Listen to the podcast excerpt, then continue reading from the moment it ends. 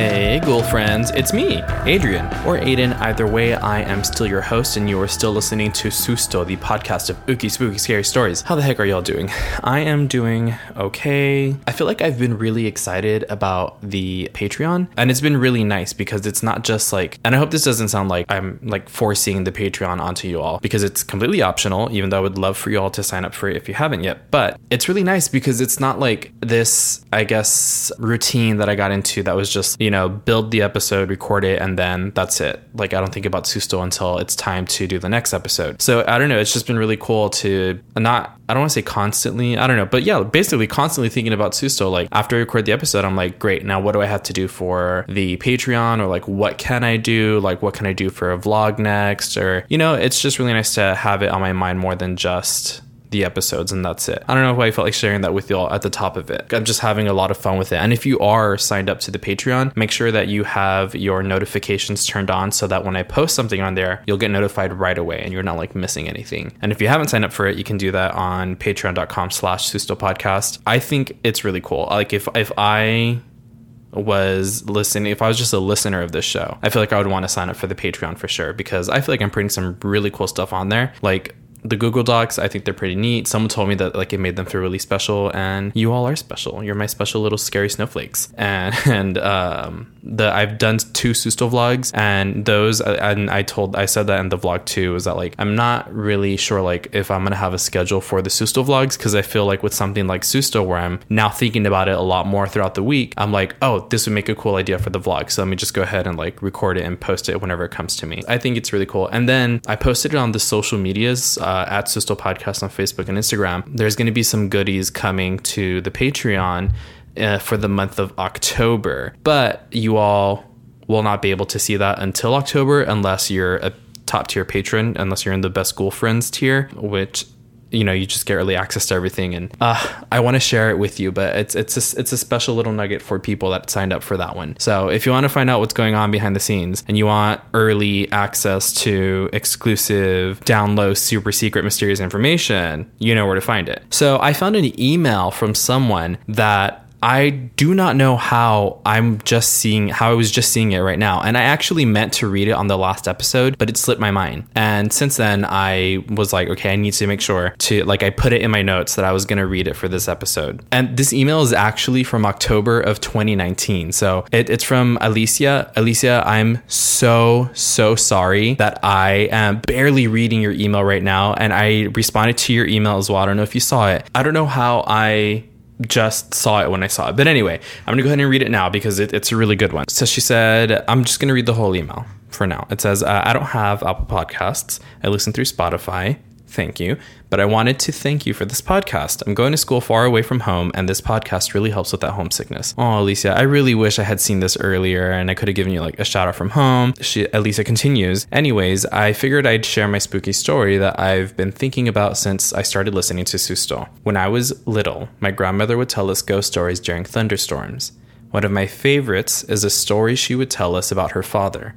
He was waiting for some friends late at night. She would always embellish at this point and say it was at three a.m., the devil's hour, at the crossroads between Paredes Line Road and F M five eleven, right at the edge of the Palo Alto battlefield, where the cannon is now. Yeah, I know where that is. He was just waiting in his truck, idling, no one around, when suddenly, a man appeared seemingly from out of the monte and asks him for a cigarette. Ooh, even if this isn't, like, ghostly, like that still scares me. Like, middle of the night, a random person coming up to you. I don't know. I maybe I'm just scared of people. This says, being a smoker, my great-grandfather turns to grab a cigarette, but when he turns to offer the man a smoke, the man had already disappeared. Spooky story for a child, but what really got to me is several years later in high school, some classmates of mine happened to start sharing scary stories. A girl who I had never met outside of class and who was not related to me in any way starts telling a familiar story about her older brother who was waiting at the corner of Paredes and five eleven late in the night. While he's passing time with his girlfriend in his truck, waiting for some other friends to arrive, a man appears seemingly from nowhere and approaches the driver's side window.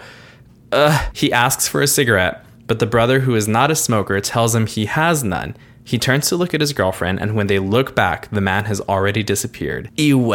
Two stories from two different families that take place decades apart. Alisa's grandmother's story was from nineteen forty-ish versus her friend's story from two thousands. Anyway, the Palo Alto battlefield is, re- is a really spooky place. There's loads of ghost stories from that area, including a woman who crosses the road. I've personally witnessed her, Alicia says. The story that there is gold hidden on the battlefield, so ghost soldiers awake at three a.m. and do drills to protect it, and car crashes caused by ghost cattle. Ghost cattle? There was a noticeable, uh, there was a notable case that was apparently published in the Brownsville Herald at some point because a well-known lawyer had seen cattle cross the road and disappear on the other side in front of him. Unfortunately, I can't find the source. That would be a cool story to like get the details of. I, I mean, it doesn't seem like there's a lot to it, and like just ghost cows crossing the street, but that's, it's, you know, we don't hear about like animal spirits uh, like as often as we do human spirits. Anyway, she said, this is turning into a really long email, but for a podcast, you should look into Port Isabel slash Brownsville Spooks. The historic yacht club that was just demolished was very haunted. It used to be a speakeasy where alcohol was hidden. Al Capone did a lot of his work there.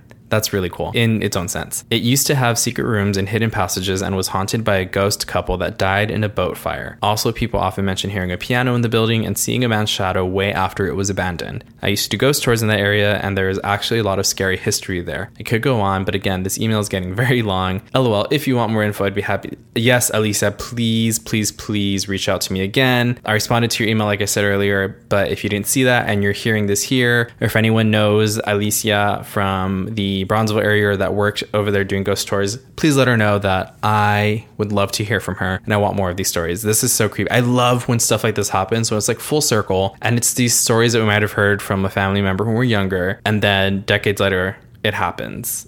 And I don't know, that's, that was just really cool. It's like such a validation, but it also makes it extra creepy to be like, oh, this thing really happened.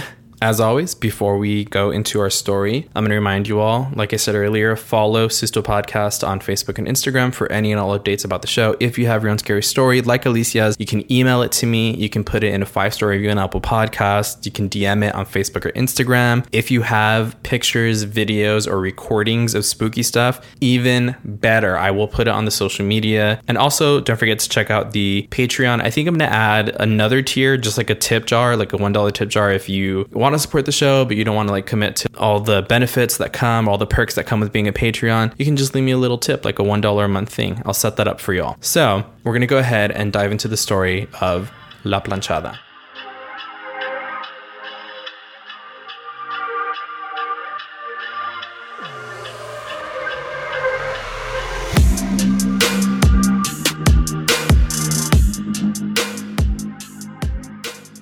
The story of La Planchada is varied, with a number of legends as to the origin of the spirit. In all of the stories, the ghost is invariably a female nurse wearing an old-fashioned nurse's uniform. Some tales say she was in love with a doctor who spurned her, leading her to take her own life. And in others, she is simply a curmudgeon who disapproved of younger nurses, or perhaps she killed a patient in an attempt to ease their pain. In the nineteen thirties, a nurse by the name of Eulalia worked at the Hospital Juarez. She always wore clean, crisp, ironed uniforms. She was an excellent nurse, and her patients were lucky to be under her care. But this changed when a handsome young doctor joined the hospital's staff. Eulalia and this doctor started to see each other socially. It was not long before Eulalia fell in love, and the two were engaged. However, what she did not know was the doctor was already secretly engaged to another woman. Eulalia was unaware of this engagement and began a torrid affair with the man.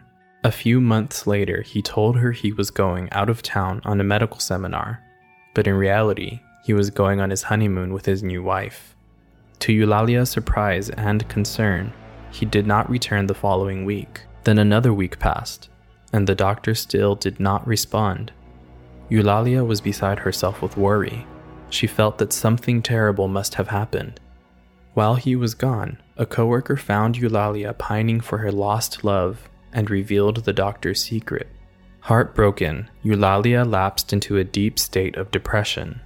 She was so distracted by her sorrow that her work suffered. She started to neglect the patients that were under her care.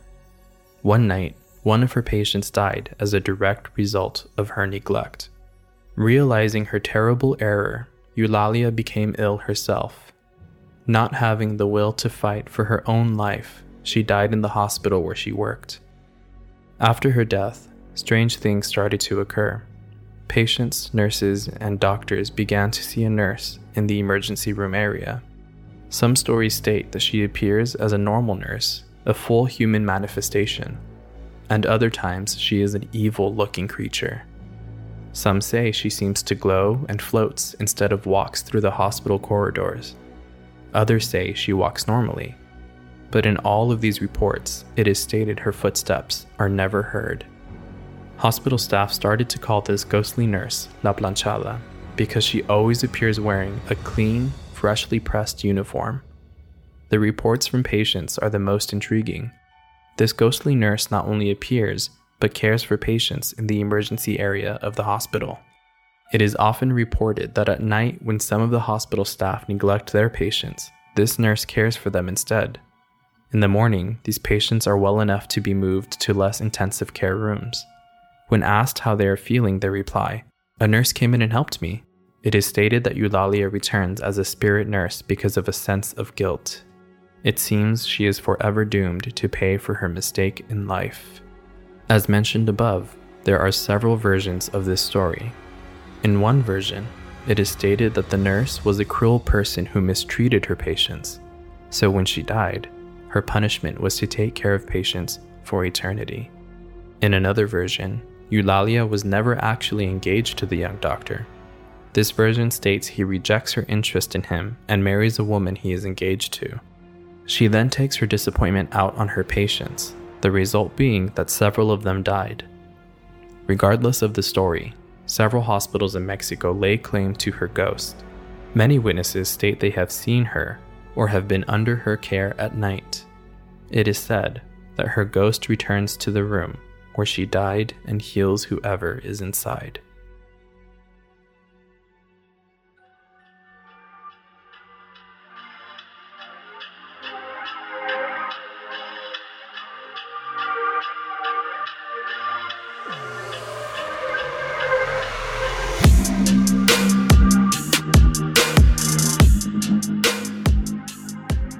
Okay, so I already have like a fear of hospitals for my own personal reasons, my own personal experience, but stories like this just like exacerbate it even more. There was a point where I had to be hospitalized for two weeks years ago. And ugh, I remember waking up in the middle of the night sometimes just being like freaked out, even though I had someone there with me. I just, ugh, I don't know. It's, there's just a lot of like energy that goes in and out of hospitals that you don't always know what kind of energy it is. And then to top it all off, someone I'm related to used to work at at a hospital, and they used to work through the nights as well, and they would tell us these super super super creepy stories about things that they would see or hear, or like things that were like, I don't know, it's just you just you don't know who goes in all those hospitals before you, and so it's weird to say the least. But anyway, because of that, because I had that thought, they're, you know, they're kind of like churches or like cemeteries, you know, there's going to be a lot of energy attached to those places because of the amount of people that go in and out, or go in and never leave, or, you know, they're just places where people congregate, you know, for very specific reasons. And this is these are just my personal beliefs on like spirituality and that, but I think when that amount of people and that volume and that amount of traffic is in one spot and it's dedicated to like one general type of like energy, then you're gonna feel something when you go there yourself, you know. I don't if hopefully you understand that.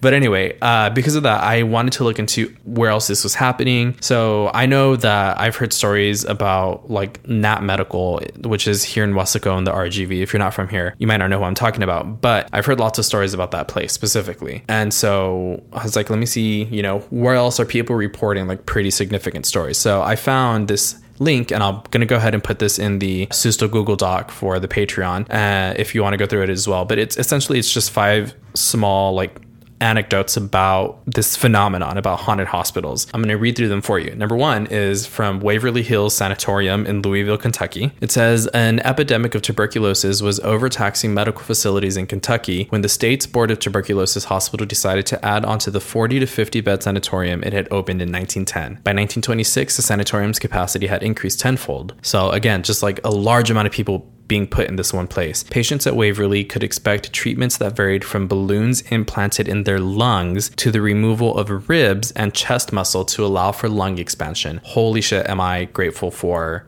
medical advancements. This also says, when the treatments didn't work, a handy five hundred foot tunnel or body chute allowed personnel to discreetly send bodies down to be whisked away on waiting trains. That is so ugly to think about. It says, nowadays the tunnel area is where the ghosts hang out, according to visitors to what is now a tourist attraction. They have also reported seeing the ghosts of a nurse in room five oh two. Here we go with the nurse. According to one Yelp review, they say, we walked up by there and I do get some weird vibes. Hair stands up in my arms. I get flush feeling, sometimes a little queasy. It's awesome. It sounds like one of us wrote this. Uh, what is it with this, like, this image of a nurse that, like, creeps people out? Maybe because, like, nurses' uniforms are such, like, a specific, like, everybody can recognize a nurse's uniform, you know? And, like, especially, like, the old-timey one. So maybe that's, like, what we can see. Okay, number two, Eloise complex. Westland, Michigan, I think. Yeah. What started as a poorhouse and farm in eighteen thirty-nine gradually expanded to add a psychiatric hospital, a tuberculosis sanatorium, and a county hospital. That's too much going on. It says, Eloise was a virtual city unto itself, consisting of seventy-six buildings on a nine hundred acre property and housing about ten thousand people who were homeless, mentally ill, or in hospital care, along with two thousand staff members. It also had many of its own support services, including a fire station, power plant, and cemetery, with numbers on on the stones instead of names. That's also really sad to think about. It says modern day visitors have said they've encountered mysterious moans, screams, and a spectral woman in white at the asylum. An intrepid T V reporter who explored the facility returned with shots of glowing lights floating around her and the camera crew. Eloise went up for sale in twenty fifteen, but hasn't found any willing buyers yet. Yeah, of course not. But if you ask about hauntings, Mike Deegan, who is handling the sale, will tell you what he told STAT, which is where I'm reading this Uh, article from. Can't talk to you, client's rule. I don't understand that. And I guess that means that he can't, like, reveal any details about the complex. This sounds interesting. Like, it's a whole complex. I want to look more into that myself. Anyway, number three, Rolling Hills Asylum in Bethany, New York. It says the Rolling Hills Asylum opened in eighteen twenty-seven as the Genesee. I don't know how to say this, as a Genesee County poorhouse. According to an official newspaper announcement at the time, the place was open to habitual drunkards, lunatics, one who by disease, grief, or accident lost the use of reason, or from old age, sickness, or weakness, was so weak of mind as to be... That's... I don't like how they grouped all of these kinds of people into just calling them lunatics. Anyways, this also says, regardless of their reasons for being there, all residents were referred to as inmates. Also weird. It says, perhaps that is what the ghosts are so ticked off about. I would be. It says the facility was also known to perform lobotomies and electroshock therapy. Yeah, you see, that's a lot of trauma for one place. Like, just those two procedures? I don't know what you would even call that. Not a service, but that's, yeah. It says, these days, one of the most frequently seen ghosts is Roy, who died in nineteen forty-two, rumored to have been seven feet tall in life. Roy reportedly spends his afterlife as an equally tall shadow crying. Oh, I just got chills thinking about that. That is so... Ugh! Okay, I had to look behind me because that freaked me. That image freaked me out. I feel I'm I'm sorry, Roy. I feel for you. I feel bad for you. But if I were to see a seven foot shadow crying, I would be, I would run. I would just run, and I don't run for anything. This says another visitor on tour of the facility said she heard footsteps behind her, but flashlights showed nothing. Then she turned around again, snapping a picture of this. Oh, do I open it? I'm so scared.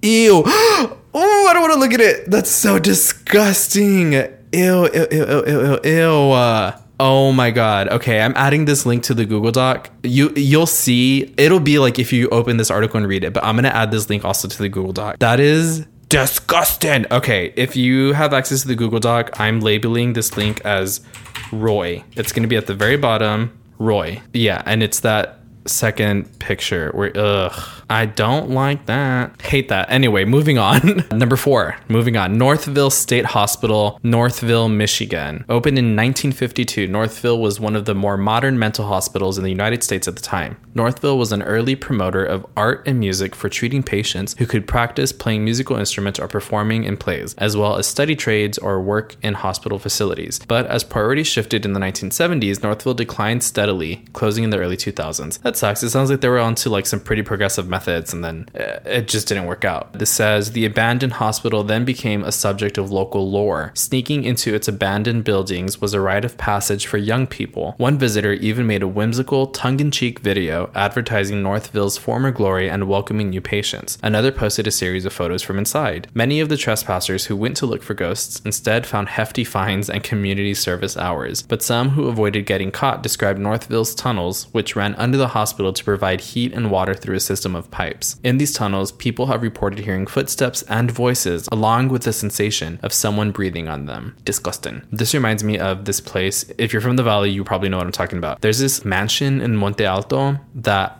at least I remember, like the thing like this was to go and visit it because it was so creepy. Apparently what happened in two thousand seven, while I was still in high school, the and I remember this news coming out, the lady that owned that place, it was like a huge structure. It has a long history, but anyway, long story short, the lady who owned it, her son, I think, killed her. He shot her and burned her body, and he left her body there on the property, and was still and he was still living on a trailer on the property where her body was, because he wanted to collect her life insurance. I actually just drove by there a few days ago and I saw it, and it's it's still there. Like the walls are there, but someone moved onto the property. There's like a whole beautiful house there. I will I would advise you all from going to visit, because someone actually lives on that property now and I don't want you to bother them. But if anyone happens to know the people that own that property now and own that structure, I would love to talk to them about the history of that and get it from like a personal perspective. But also, don't harass anybody into that. We, uh, I respect them if,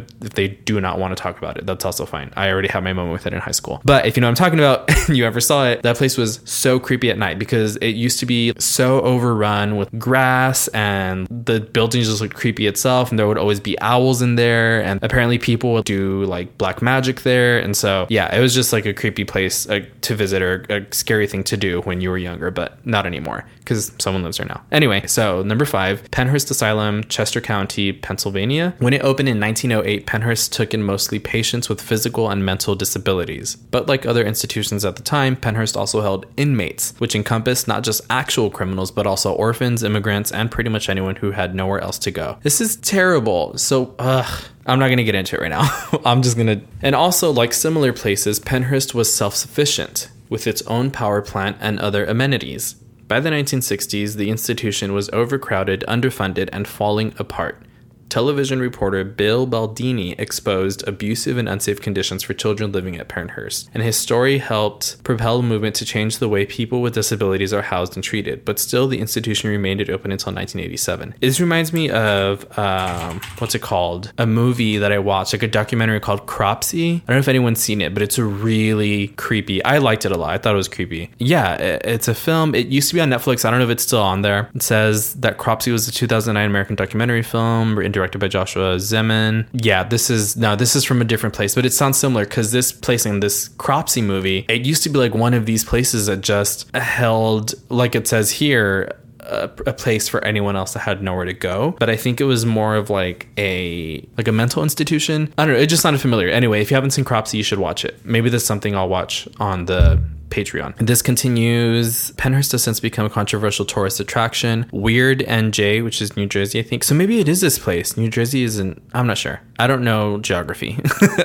It says a ghost hunter website reports having picked up a voice saying, "We're upset" in its recordings within the hospital. At other points in its tape, a female voice asks, "Why won't you leave?" Other voices offer variations on that theme with "Go away" or "Why did you come here?" And in an ironic twist, there's also a male voice that reportedly says, "I'm scared." Uh, that's so ugly to think about. This is a cool um, article, and throughout each of these stories there's also links within them and other pictures and stuff. God, that one picture really got me. I hated that, the one from Rolling Hills Asylum. Again, you can see the picture if you have access to the, the Google Doc. But wow, wow, wow, wow, wow, wow, wow, that's disgusting. Really quick, I forgot to do it last episode, but for this story I used uh, this these two websites to put it together. It's called, there, there's one on Seek Ghosts, it's a blog spot, and then another one says uh, Mask of Reason, and that's where I found the two stories that I used to put together the story of La Planchada. But yeah, if you have any creepy hospital stories that you've experienced, that you've heard of, uh, or any recording, picture, video, whatever, send it to me and I'll post it on the social medias. You guys, I don't know what was that. I'm scared.